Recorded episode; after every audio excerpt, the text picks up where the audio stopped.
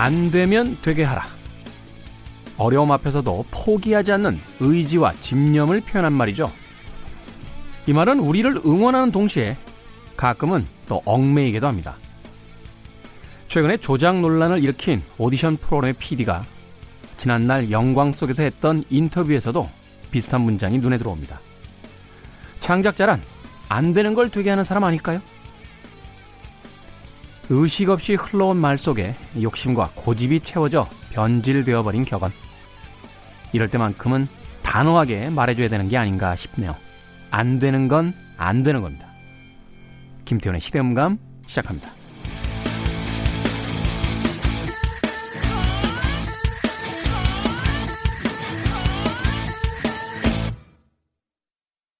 그래도 주말은 온다. 시대를 읽는 음악 감상의 시대음감 김태훈입니다. 안 되면 되게 하라. 네. 나이가 좀 있으신 분들은 이 이야기를 어, 학교에서도 뭐 회사에서도 굉장히 많이 들어보시지 않았을까 싶습니다. 이게 군부대의 문 앞에 쓰여져 있는 어, 일종의 슬로건이죠. 네. 안 되면 되게 하라. 약간 특수부대 느낌이 나지 않습니까? 네. 저는 이제 일반 부대원 출신인데 일반 부대원 시절에는 안 되는 게 꽤 있었거든요. 예, 꽤 많았습니다. 그렇게 이제 안 되면 되게 하라. 아, 이 정도의 어떤 강인함이 나오려면 약간 특수부대에 어, 사용됐던 슬로건이 아닌가 하는 생각이 듭니다. 또 과거에 그 현대그룹의 정정 회장이 했다라고 하는 말, 어, 해봤어? 라고 하는, 왜 해보지도 않고 안 된다라고 그래? 라는 이야기를 많이 하셨다라고 하는데 그래서 사실은 어, 산업화 시절에 이 문장은 우리에게 꽤나 많은 용기와 희망을 줬죠. 70년대, 80년대 고도 성장을 이루면서 네, 할수 있다 하는 자신감을 갖게 했던 그런 문장이었는데요. 최근에는 안 되는 걸, 돼서는 안 되는 걸 되게 해서 논란 중인 한 프로그램이 있습니다. 바로 엠넷, 네, 프로듀스 101 투표 조작 사건이 뉴스에 났었죠. 이 담당 PD의 과거 인터뷰가 어, 굉장히 화제가 됐어요. 당시만 해도 굉장한 크리에이터로 인기를 구가하던 당시에 안 되는 걸 되게 하는 게 창작자다. 하는 이야기를 통해서 자신의 어떤 세계관을 멋지게 멘토스럽게 세상에다 알렸었는데 이 인터뷰 문장이 결국은 부메랑이 돼서 돌아왔습니다. 안 되면 되게 하라라는 것도 우리의 가슴을 뛰게 하는 말이긴 합니다만 안 될 걸, 돼서는 안 되는 걸 되게 하지 않는 것도 이제는 2019년 우리의 시대 정신에만 하는 게 아닌가 하는 생각을 해보게 됩니다. 그러고 보니까 인터넷 시대 참 무섭네요. 어, 사람의 모든 인생이 가장 최근의 결과로서 평가되는 그런 시대이긴 한 것 같아요. 과거에 했던 이야기들까지 모두 다 영광을 나타냈던 그 이야기들이 화살이 돼서 현재로 돌아오는 무서운 시대를 살고 있구나 하는 생각을 해보게 됩니다. 저도 예전에 인터뷰 좀 했는데 사람이 인터뷰 하면은 뭐 이렇게 좀 그래도 멋있는 얘기 하려고 하잖아요. 그렇지 않나요? 그죠? 아니 하다못해 인터뷰가 아니라 처음 보는 사람들 앞에 가서 이렇게 사교 모임을 할 때도 뭔가 좀 멋있는 이야기 이런 거 막 하려고 하는데 미디어와 하는 인터뷰에서는 또 그런 얘기를 얼마나 하고 싶었겠어요. 저도 뭐 그런 얘기 굉장히 기억도 안 납니다만 뭐 그럴 듯한 이야기 막 이렇게 하려고 하고 잘 살아야겠네요. 네. 잘 못 살면 이제 그 많은 인터넷 공간 어딘가에 있는 인터뷰들이 다 화살이 돼서 날아올 수 있는 위험이 있기 때문에 잘 살아야겠다 하는 생각을 해보게 됩니다. 축구의 황제라고 했던 펠레라는 선수가 이런 이야기를 했다고 합니다. 과거의 영광은 어제 내린 눈에 불과하다. 결국 다 녹아서 없어질 것들이다. 라고 말했다는 거죠. 자, 김태훈의 시대 음감, 시대 이슈들 새로운 시선과 음악으로 풀어봅니다. 토요일과 일요일 오후 2시 5분, 밤 10시 5분 하루 두 번 방송이 되고요. 팟캐스트로는 언제 어디서든 함께 하실 수 있습니다. 미션 임파서블 OST 중에서 림프 비스킷의 음악 골랐습니다. Take a look around.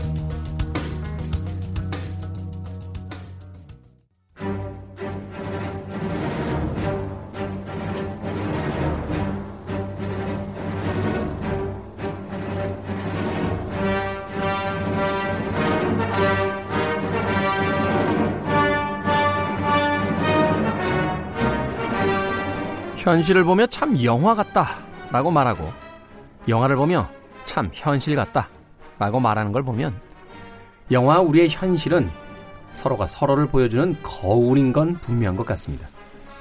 우리 시대의 영화 이야기, 영화 속 우리 시대의 이야기, 무비유환 최강의 dark force, 최광희 평론가 나오셨습니다. 안녕하십니까? 네, 안녕하세요.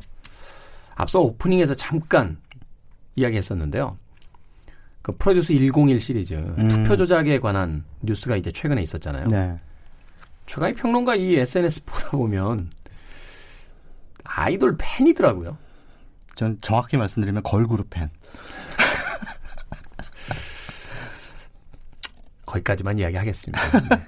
어떤 어떤 걸그룹인지까지 이야기하고 또 그 걸그룹과 최근의 사태 뭐 이런 것까지 이야기하면 어, 또 복잡해질 수 있기 때문에 음. 보이 그룹은 팬 안 안 하십니까? BTS 이런 팀? 아, 뭐 좋아해요. 예. 그 BTS도 좋아하고 저는 이제 인피니트.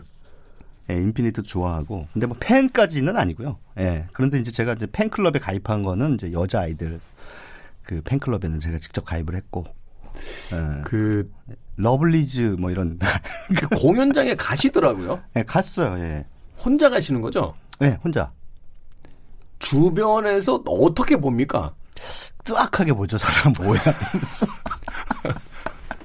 왜냐하면 평균 연령대가 보니까 한 20대 중반? 그게 최, 평균 연령대가 아니라 예. 최장 연령대가 아마 그렇지 않아요? 그렇죠. 그리고 뭐 그 왜 응원하잖아요. 뭐 이렇게 노래 부르면 왜 본명들 부르지 않습니까? 네. 그 중간 몰라요. 뭐, 저는 본명을 부르는지 가본 적이 없어서. 아, 그러니까 뭐 이를테면 러블리즈의 뭐 그 아추 같은 노래에 첫 소절이 이렇게 나오면 맛있는 걸 해주고 싶은 정예예 이런 식으로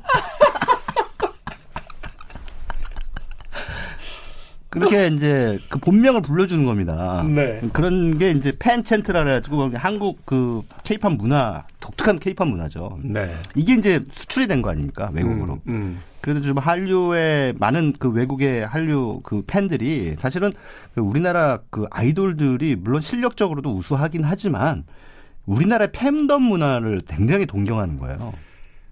거기에 대해서는 분명히 우리가 네. 그 한마디 할 수 있을 것 같아요. 네. 그게 아이돌 팬덤뿐만이 아니라요. 네. 이 공연장에서의 특히 관람 문화는 음.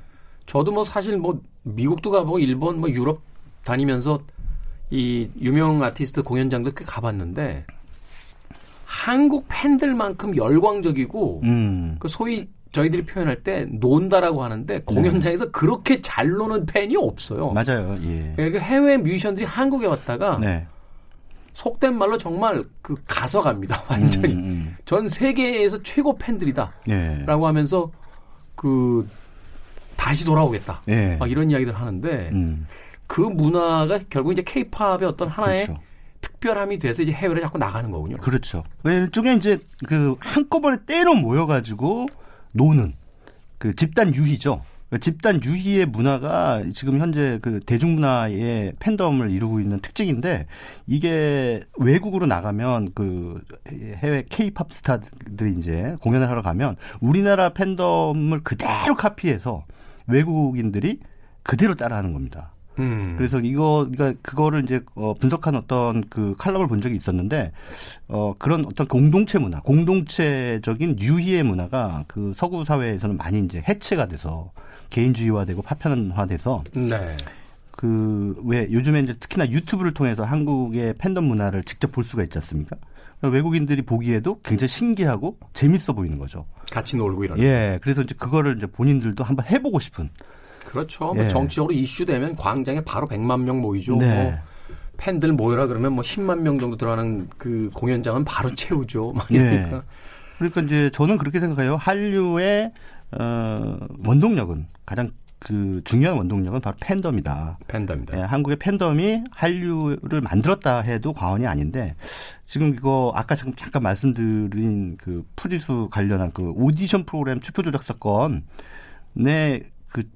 그, 그 주범이 된 그 채널 그 채널의 그 로고가 위아 케이팝이에요. 네. 지들이 뭐라고 지들이 케이팝이래. 그냥 어처구니가 없는 거죠. 그러니까 제가 앞서 말씀드린 대로 케이팝의 근원은 바로 팬덤이다. 음. 그래 놓고 자기들이 생색내고 있어요. 위아 케이팝이라고. 그게 참, 네. 그, 과하다라는 생각을 가끔 하게 되는 게 뭐냐면, 네. 이게 이제, 그 말하자면, 스테이션이잖아요, 그냥. 어, 말하면 정보가 흘러가는 공간이고, 네. 그것을 이제, 그, 말하자면 바깥쪽으로 이제 쏘아주는 그, 네. 그것도 이제 신매체도 아니죠. 네. 이제 뭐 지상파 채널이라든지 이제 케이블 채널은 이제 과거에 구매체라고 네. 이제 보는 건데, 근데 거기다 자신들이 어떤 창작자라든지 음. 혹은 뭐 그 문화의 전체를 대변한다든지라고 이야기하는 건좀 과잉이지 않나 하는 생각을 좀 하게 되네요. 오만하다고 표현하는 게 좋을 것 같아요. 뭐그 음. 채널이 어 지난 정권기에는 또 그 창조 경제를 열심히 응원하셨잖아요. 전 정권의 모토인 이렇게 시대의 흐름에 따라서 어쩔 때는 비굴하게 굴고 어쩔 때는 오만하게 구는 그런 모습이 에, 그런 모습을 가진 기업이 우리나라 대중문화를 선도하고 있다는 건 한편으로는 비극처럼 보입니다. 네. 네. 뭐 한때는 가장 젊은이들이 가고 싶은 기업 1위로도 선정이 되기도 했었는데 약간 이번 그 사태를 통해서 어, 미디어에 대해서도 좀 우리가 다시 한번 생각해 보게 되는 그런 계기도 되긴 했습니다. 자, 어찌됐건 이제 무비 유한 어제에 이어서 어, 오늘 어떤 영화입니까? 어제는 이제 그 블랙먼이라고 하는 네. 음, 론스타 사건의 이제 네. 그 실화를 가지고 만들어낸 정정 감독 의 영화를 소개를 해주셨는데요. 네. 그 그게 사실은 그 거대한 그 사기극이죠. 따지고 보면.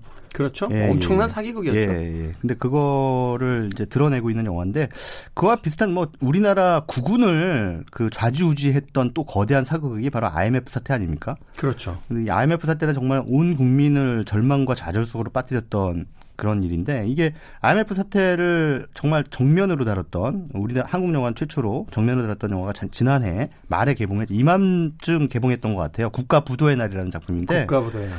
김혜수 씨하고 유아인 씨가 나왔고 어, 이 영화는 IMF 사태가 발발하기 바로 직전에 그 상황을 인지하고 그것을 막으려고 하는 동분서주하는 어, 한국은행 통, 통화 정책팀 네. 예, 사람들의 이야기 그 축에 이제 김혜수 씨가 있는 거고요. 또 한쪽으로는 곧 국가부도 사태가 벌어질 거라는 걸 감지하고 어, 요 사태를 이용해서 한번 큰 목 벌어보겠다 라고 판단한 천재적인 그 펀드 매니저죠. 네. 유아인 씨가 바로 그 역할을 맡았는데 에, 그런 이제 여러 인간 군상의 모습을 통해서 당시 IMF 사태로 인해서 누가 득을 받고 누가 씨를 어, 받는지 그런 거에 대해서 이제 아주 드라마틱하게 보여줬던 영화입니다. 지난 시간에 제가 그 말씀드린 블랙머니라는 그 영화도 국제 에, 금융자본 음. 네, 야욕의 사실은 그 놀이터가 돼버린 그 한국 현실을 이렇게 잘 드러내 보이는 작품이라고 한다면 그 국제 금융 자본의 야욕에 국가 전체가 휘청거렸던 사태가 바로 IMF 사태이기 때문에 국가 부도의 날을 보면서 어, 블랙머니라는 작품하고 한번 같이 그 서로 그 짝을 맞춰서 이 영화도 한번 보시면 좋지 않을까 이런 생각이 듭니다. 그래서 우리가 살아가는 세상에 에, 우리가 마치 그 삶의 주인공인 것처럼 보이기는 합니다만 진짜 보이지 않는 손이 있죠. 그 보이지 않는 손에 의해서 우리의 경제 또 우리의 그 삶의 양식 방식 이런 것들이 어떻게 훼손되고 오염되는지 뭐 이런 것들을 좀 이렇게 잘 정신 바짝 차리고 지켜볼 필요가 있다라는 생각이 듭니다. 국가 부도의 날도 영화적으로는 완성도 있게 만들었으니까요. 어, 한번 꼭 보시기 바라겠습니다. 이 영화 네. 그 만듦새도 꽤 좋았고요. 네. 그 주연 배우들의 어떤 열연 그리고 이제 그 실화라고 하는 어떤 묵직한 주제 의식이 있어서 네. 어, 꽤나 화제가 될 거라고 생각을 했었는데 생각보다는 그렇게 크게 화제를 일으키진 못했어요. 그렇죠. 그러니까 사실 이제 국가 부도의 날은 IMF 사태에 대한 얘기이기 때문에 어, 사실 그때 너무 고통스러웠던 분들이 많잖아요. 그렇죠. 에, 저도 뭐 그 IMF 이후로 그때 당시에 3개월 임금체불에 예, 1개월 무급휴직 네. 받았거든요. 그래서 진짜 그때 제가 무급휴직 때 어, 차를 몰고 그 남해안을 쭉 돈 적이 있었어요. 근데 동, 통장에 돈이 한 푼도 없으니까요. 네. 왜 물론 이제 현금을 좀 가지고 가긴 했습니다만 통장에 혹시라도 급여가 들어왔나 해서 들릴 때마다 휴게소 들릴 때마다 ATM에 가가지고 계좌 조회를 해보는 거예요. 네, 한 번씩 찍죠. 네. 네.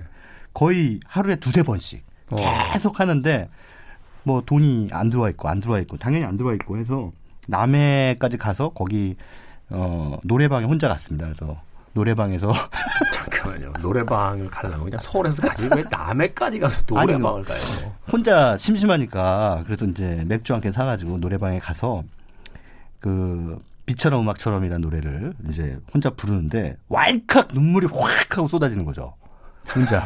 내가 이러려고 너무 철량한 거죠. 제 이러려고 그 대학 공부를 하고 예. 그, 그 시험 공부를 했나 싶고. 아니 저도 나름대로는 대한민국에서 알아, 아, 내로라 하는 대학 나오고 그 어? 스카이 멤버시잖아요. 네, 그리고 뭐 열심히 공부해서 언론고시 패스해가지고 기자가 됐는데 네. 이게 지금 내 꼬락서니가 이게 뭐냐, 막 이런 생각이 막 드는 거죠. 그때 이런 이런 상황을 취재하고 있었어야죠. 남해에 가서 노래방에서 맥주 캔 먹고 있으니까 그렇지. 제가 그때 이런 상황이 벌어지 어떤 상황이 벌어지고 있는지 알 수 있을 만큼의 그런 깜냥이 됐겠습니까?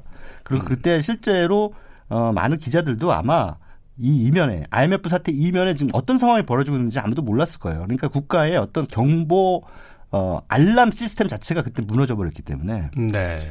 예, 실제로 그렇죠. 정책 담당자들도 예. 사실은 뭐 어떤 뭐가 낌새가 있고 터진 게 아니라 예, 그냥 예. 하루 아침에 맞습니다. 예. 네.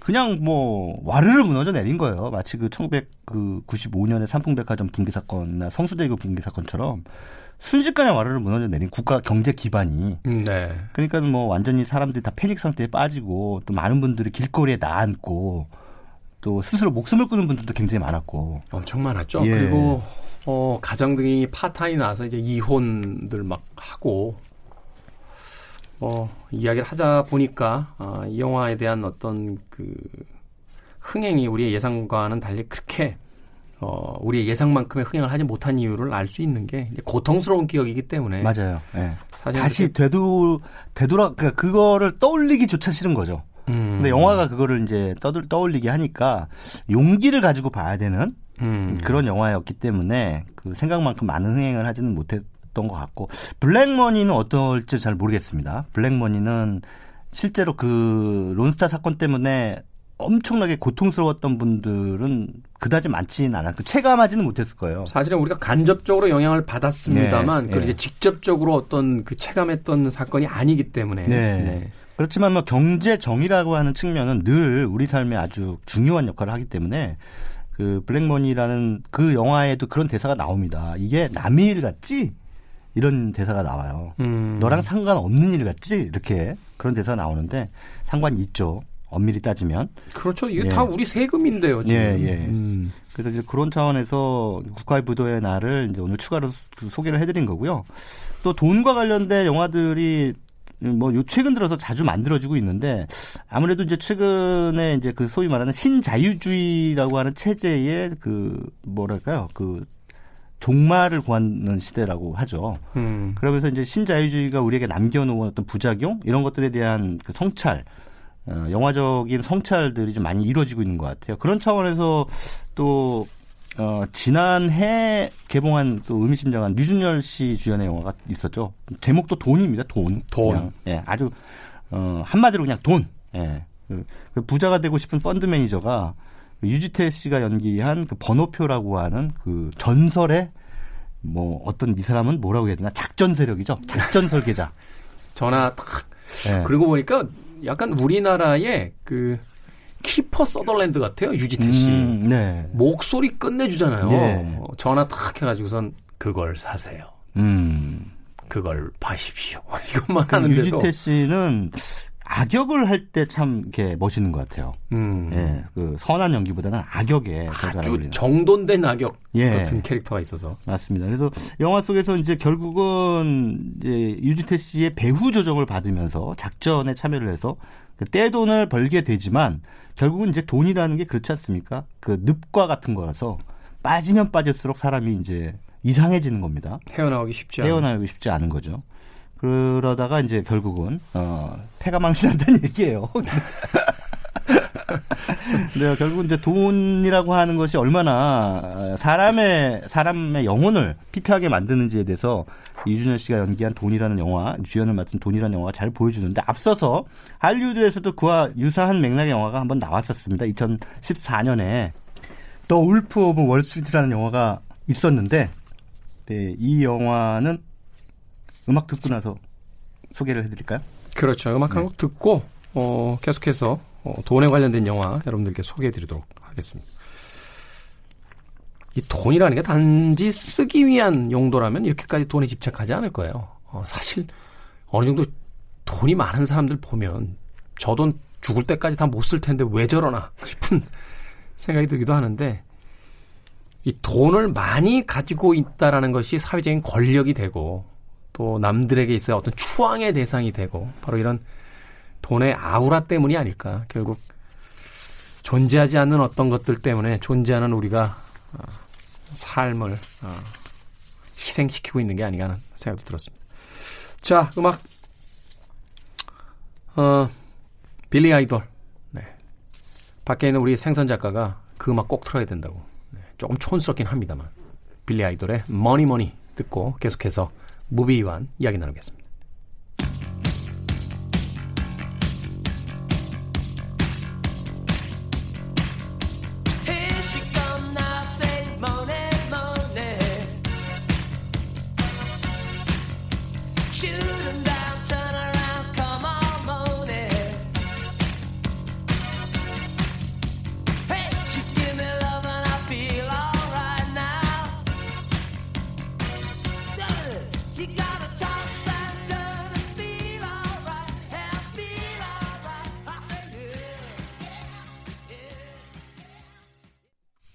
빌리 아이돌의 Mony Mony 듣고 오셨습니다.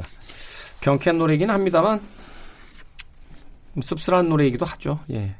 이 제목은 사실은 스펠링은 정확하지 않아요. M-O-N-Y입니다. E가 하나 없는 Mony Mony 이렇게 발음할 수 있는 빌리 아이돌도 80대 잘 나가던 아티스트였는데 예, 흥청망청 돈을 많이 쓰셔서 예, 최근에는 좀 힘들게 살고 있다라는 뉴스를 본 적이 있습니다. 자, 국가 부도의 날과 돈까지 어, 소, 개를 해주셨고요. 이번 영화는 마틴 스콜세지 감독 그리고 레오나르도 디카프리오가 아, 사실은 이 작품으로 아카데미 남우주연상 받았어야 돼요. 연기 음. 엄청나게 잘했었는데 음. 이 작품에서 상을 안 주는 바람에 그 다음 해인가요? 그 네, Revenant라는 영화로. Revenant라는 영화 찍을 때 막 얼음물 들어가고 막 음. 초원 뛰어다니고 막 이러면서 눈빛이 막 이글이글해졌잖아요. 이래도 네. 상을 안 줄 거야 막, 막 그래서 결국 받긴 했습니다만 네. 어쨌든 레오나르도 디카프리오의 그 명연기가 돋보였던 The Wolf of Wall Street. 네. 네. 레오나르도 디카프리오를 보면 사실 뭐 많은 분들이 아시겠지만 이 사람은 아주 꽃미남 계열로 예전에 타이타닉 때부터 그냥 딱 그 꽃미남이라고 하는 수식어가 늘 따라붙었잖아요. 그러니까 이제 젊을 때 영화 보면 자기도 좀 오글거릴 거예요. 네. 배 위에서 이렇게 막 그 음. 여자친구 뒤에 서가지고 막 이렇게 어 아이 뭐 king of the world 뭐 이런 네. 거 막 하고 네. 그다음에 네. 로미오와 줄리엣 이런 거 보면 막 어항 사이에다 두고 네. 이렇게 서로 요런, 요런 장면을 보면 지금의 레오나르도 디카프리오가 연기하는 인물의 입장에서 본다면 좀 좀 오글오글 거리겠다라는 또 생각을 음. 하기도 했었는데. 그렇죠. 특히나 할리우드의 그 양대 그 훈남 양대 꽃미남이라고 한다면 또 브래드 피트를 빼놓을 수 없잖아요. 그렇죠. 이 브래드 피트하고 레오나르도 디카프리오가 나이 들어가는 상황을 보면 약간 좀 비슷한 구석이 있습니다. 네. 예, 뭔가 어떤 그 외모에 갇혀서 자신의 연기력이 제대로 발휘되지 못하고 있는 거에 대해서 문제 의식을 가지고 그것에서 계속 벗어나기 위해서 저 좀 이렇게 일부러 그 좀 망가지는 연기를 하는 거죠. 몸, 그러니까 브래드 네. 피트는 그래도 몸매 좀 관리, 관리를 좀 하는 네. 것 같은데 이 레오나르도 디카프리오는 그냥 몸 자체로는 그냥 중년의 아저씨처럼 네. 어, 이 헐리우드 스타 정도 되면은 사실은 개인 트레이너 붙여가지고 예. 뭐 멋진 몸들을 다 만들 수 있을 텐데 일부러 그런 영화 안 하는 것 같아요. 예, 맞습니다. 그래서 지금 보면은 막 인상이 약간 그 전성기의 잭 니콜슨하고 좀 비슷해지는 그런 느낌이 들어요. 약간 그 느낌이 있어요. 예. 네. 근데 잭 니콜슨도 사실은 그 Easy Rider 같은 1969년에 나온 영화도 보면 그 젊은 꽃미남이죠. 그때. 꽃미남 변호사 나오거든요. 네. 근데 사실 그 여기 그 자연스럽게 그렇게 일반인들도 다 그러니까요. 그 젊었을 때의 모습을 그대로 유지하는 사람이 몇이나 되겠습니까? 그래서 디카프리오하고 앞서 잠깐 말씀드린 브래드 피트가 에, 정말 멋있게 늙어가는 배우다, 나이 들어가는 배우다라는 것은 최근에 개봉한 그 쿠엔틴 타란티노의 Once Upon a Time in Hollywood라는 작품에서 네. 여실히 확인할 수가 있습니다. 음. 그 작품도 굉장히 그 인상적인 작품이었는데 뭐 한국에서는 흥행이 별로 잘 되지는 않았습니다. 워낙에 쿠엔틴 타란티노 작품 세계 자체가 비주류예요. 그렇죠. 예. 네. 그리고 사실 조금 아쉬운 부분도 있었던 영화이긴 했어요. 음. 네. 네. 그래서 그랬는데 어쨌든 그 디카프리오가 그 다른 영화들도 물론 훌륭했습니다만 The Wolf of Wall Street에서는 진짜 기가 막힌 연기를 보여주는데 음. 어, 한마디로 이게 돈에 중독된, 돈에 찌든, 그 돈이 없어서 찌든 게 아니라 돈이 너무 많아서 찌든 그런 그 갑, 그 뭐랄까, 졸부의 지존. 졸부의 지존. 예. 그러니까 천박한 돈쟁이의 모습을 아주, 아주 제대로 보여주죠. 예, 예. 네. 어쨌든 그 The Wolf of Wall Street는 제목이 뭐 월, 월가의 뭐 늑대? 이렇게 네. 예, 번역을 할 수 있을 것 같은데 이 레오나르도 디카프리오가 연기한 조던 벨포트라는 인물은 실존 인물이에요. 그렇죠. 이제 FBI의 예. 그 명단에 올라 있던 예. 그 추적 명단에 올라 있던 실제 예. 사기꾼이죠. 조던 예. 벨포트. 예. 그러니까 경제사범이죠. 경제사범. 그 동영상 사이트에서 그 조던 벨포트 이 특강하는 거 한 몇 번 본 적 있는데 그래요? 그 정말... 특강은 왜 보셨어요? 예? 특강은 왜 보셨어? 어떻게 사기 쳐먹을까? 아니 영어 영어 공부 차원에서 어, 영어 공부 차원에서 봤는데 네. 레오나르도 디카프리오가 진짜 연기 잘했다는 게 거의 음. 흡사해요. 아, 네. 캐릭터 연기를 굉장히 연구를 굉장히 음, 철저하게 네. 했다라는 생각이 드는데, 아그 사기죠, 사기. 그러니까 그 주가 조작.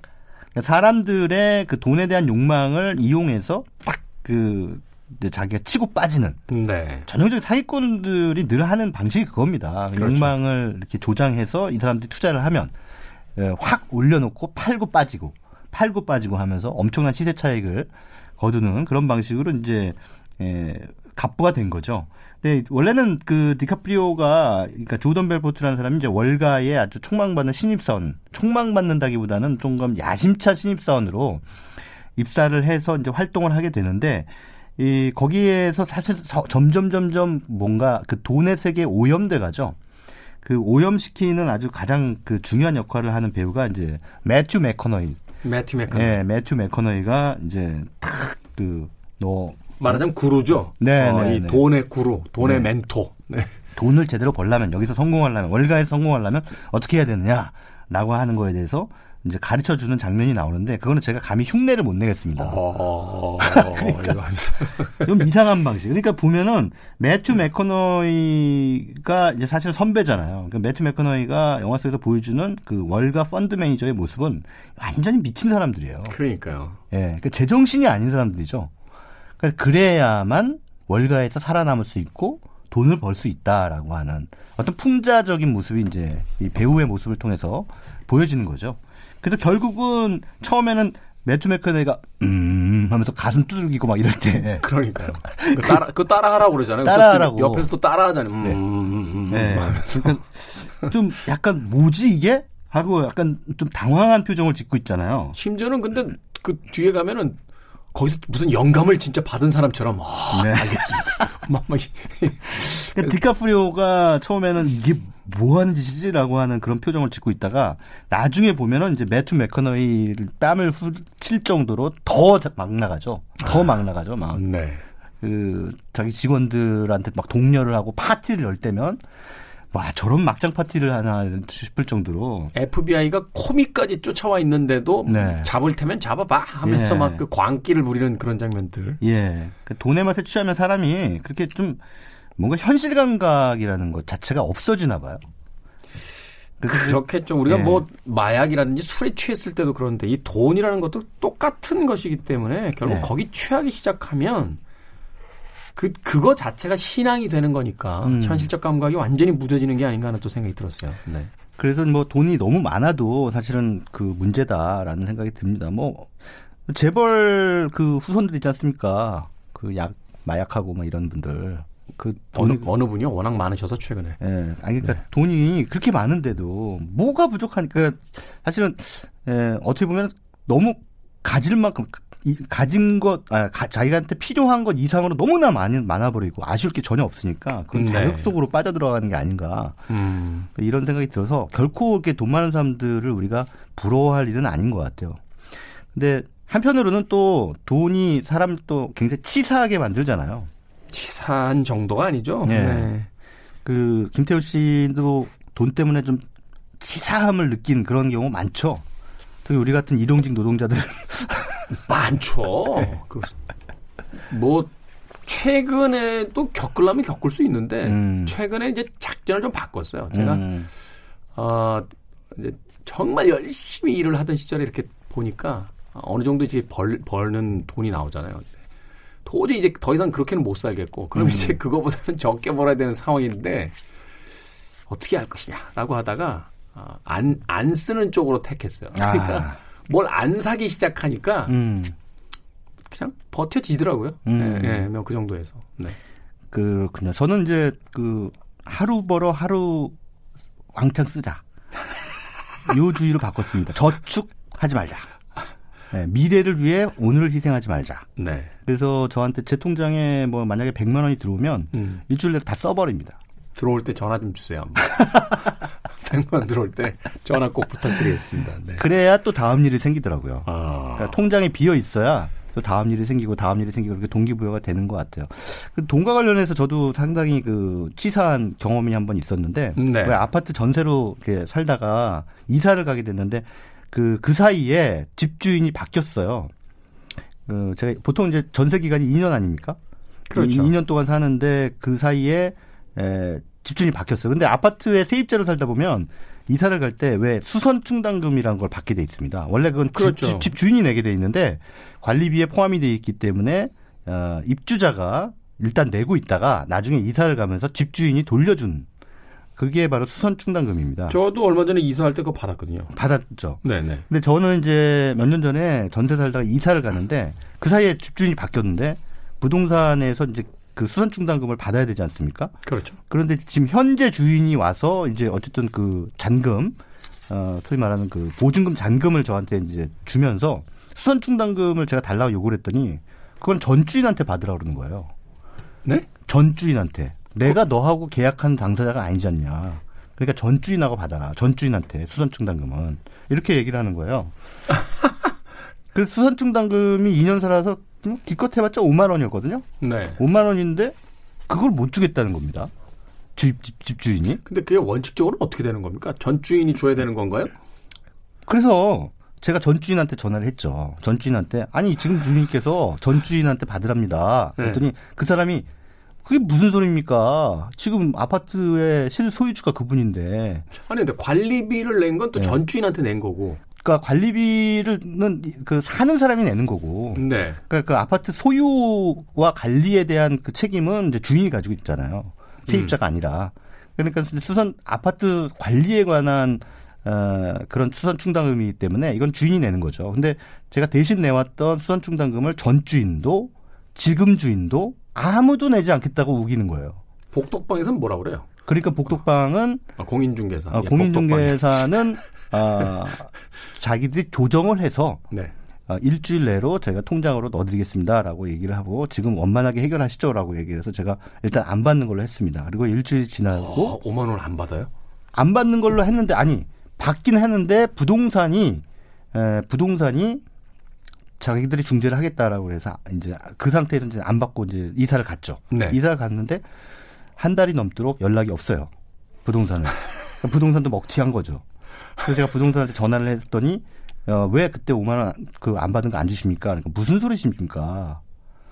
무슨 말씀하시는 겁니까? 그런 일이 어디 있었습니까? 라고 또 완전히 발뺌을 하는 거예요. 녹취 안 땄어요? 안 땄죠. 예. 네. 5만 원인데. 아무튼 그래서 지금 생각해 보면 그, 자, 아파트가 그게 몇 억짜리잖아요. 그래도 적어도. 그렇죠. 예. 그 몇 억짜리 집을 사고 파는 사람들이 5만 원 수선 충당금을 안 주겠다고 서로 아니 이러고 있는 게 돈을 주고 안 주고의 문제를 떠나서 네. 누가 주어야 되는지에 대한 매뉴얼조차 없다라는 게 예. 그리고 그 부동산도 당연히 그거를 중재를 해, 해줘야 되는데 중재를 안 하고 이게 그런 일이 벌어지는 게 그래서 저는 그때 아, 이게 한국 사회구나. 이 돈 5만 원 가지고 저 집 가진 사람들이 치사하게 세입자한테 어 그거 안 주려고 또 서로 떠넘기는 이게 한국 사회구나라는 거를 저는 뼈저리게 느꼈습니다. 전전 네.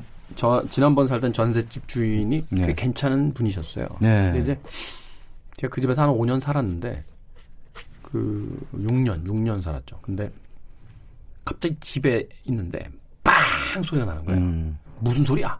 하고선 방에 있는 화장실에 가봤더니 그 왜 이렇게 샤워 부스에 유리로 막아 놓잖아요. 네. 그게 터진 거예요. 어. 그게 그 순간적으로 터진대요. 빵 하고. 음. 그러면 총알처럼 파편이 날라가지고요. 아. 그 문을 열어놨었는데 방문 방 안까지 이제 유리가 들어와 있는 거예요. 어. 관리사무소에 전화했죠. 이렇게 네. 됐다. 라고 했더니 그게 그래, 원래 터집니다. 이래요. 네? 그랬더니 원래 터지는 거라고요. 가끔 터집니다. 그래요. 황당하잖아요, 저는. 네. 그 왜 그런 걸 공지를 안 해주냐고 그랬더니 그때 이제 음. 그런 걸 왜 저희가 공지를 아니 관리 사무소에서 그게 터질 수 있으니 앞에 뭐 필링 같은 거라도 붙이든지 음. 뭘좀 해라. 물어봤더니 저만 그런 게 아니고 아파트 단지 내에 몇몇 음. 몇 가구에서 그게 터졌대요. 음. 어찌 됐건 그게 터졌어요. 이제 이사를 가게 되니까 이제 그 이제 원상 복구에 대한 책임이 남잖아요. 네. 사실 이제 제가 전세를 사니까 전셋집에 이제 구조물에 문제가 있는 건 집주인이 수리하는 거 아닙니까? 그렇죠. 그 얼마 전에도 그 싱크대 밑에 있는 뭐가 이제 파손이 돼서 제가 이제 그 수선하시는 분 불러가지고 그거 이제 고치고 그 영수증 이렇게 모, 모으거든요. 그리고 떼어낸 부품도 안 버려요. 음. 왜냐 그 버리면 안 되죠. 음. 나중에 그냥 우리가 막 바꾼 것처럼 되면 안 되니까. 음.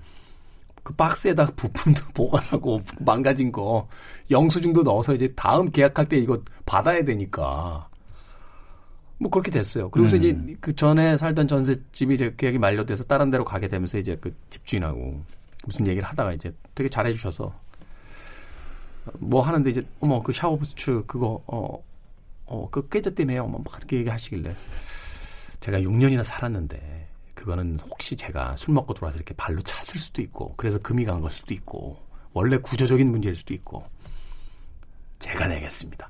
음. 야, 나 그때 내가 정말 자랑스러운 거야. 내가 정말, 내가 정말 괜찮은 사람 같고.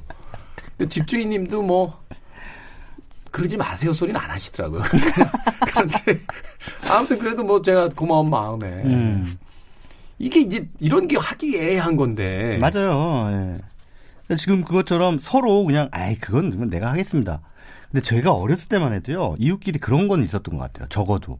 뭔가 조금 손해를 보는 한이 있더라도 이렇게 배려해주는 문화는 있었던 것 같은데 요즘 한국 사회를 가만히 보면 진짜 티끌만큼의 손해도 보지 않겠다는 그런 정신으로 똘똘 뭉쳐서 다니고 있는 게 아닌가. 그래서 네. 가끔가다 좀 섬뜩합니다. 우리 사회가. 그렇죠. 네. 음, 돈 얘기하다가 돈에 대한 영화 이야기하다가 결국 아파트 수선 충당금 이야기로 네, 마무리를 짓습니다. The Wolf of Wall Street. 네. 네. 까지 예, 금융 영화 어, 이틀에 걸쳐서 어, 최강희 평론가가 소개를 해주셨습니다. 고맙습니다. 예, 다음 시간에 뵙겠습니다. 방송 듣고 계신 그 아파트 주인분 계시면 꼭 수선 충당금 네. 가난한 최강희 평론가에 꼭 보내주시길 바라겠습니다. 자, 마치겠습니다. Dire Straits의 Sultans of Swing 음, 준비했습니다. 세상을 그렇게 흔들흔들 흔들려고 합니다만 오래된 이야기 하나 하면서 끝내겠습니다. 정의는 반드시 승리한다.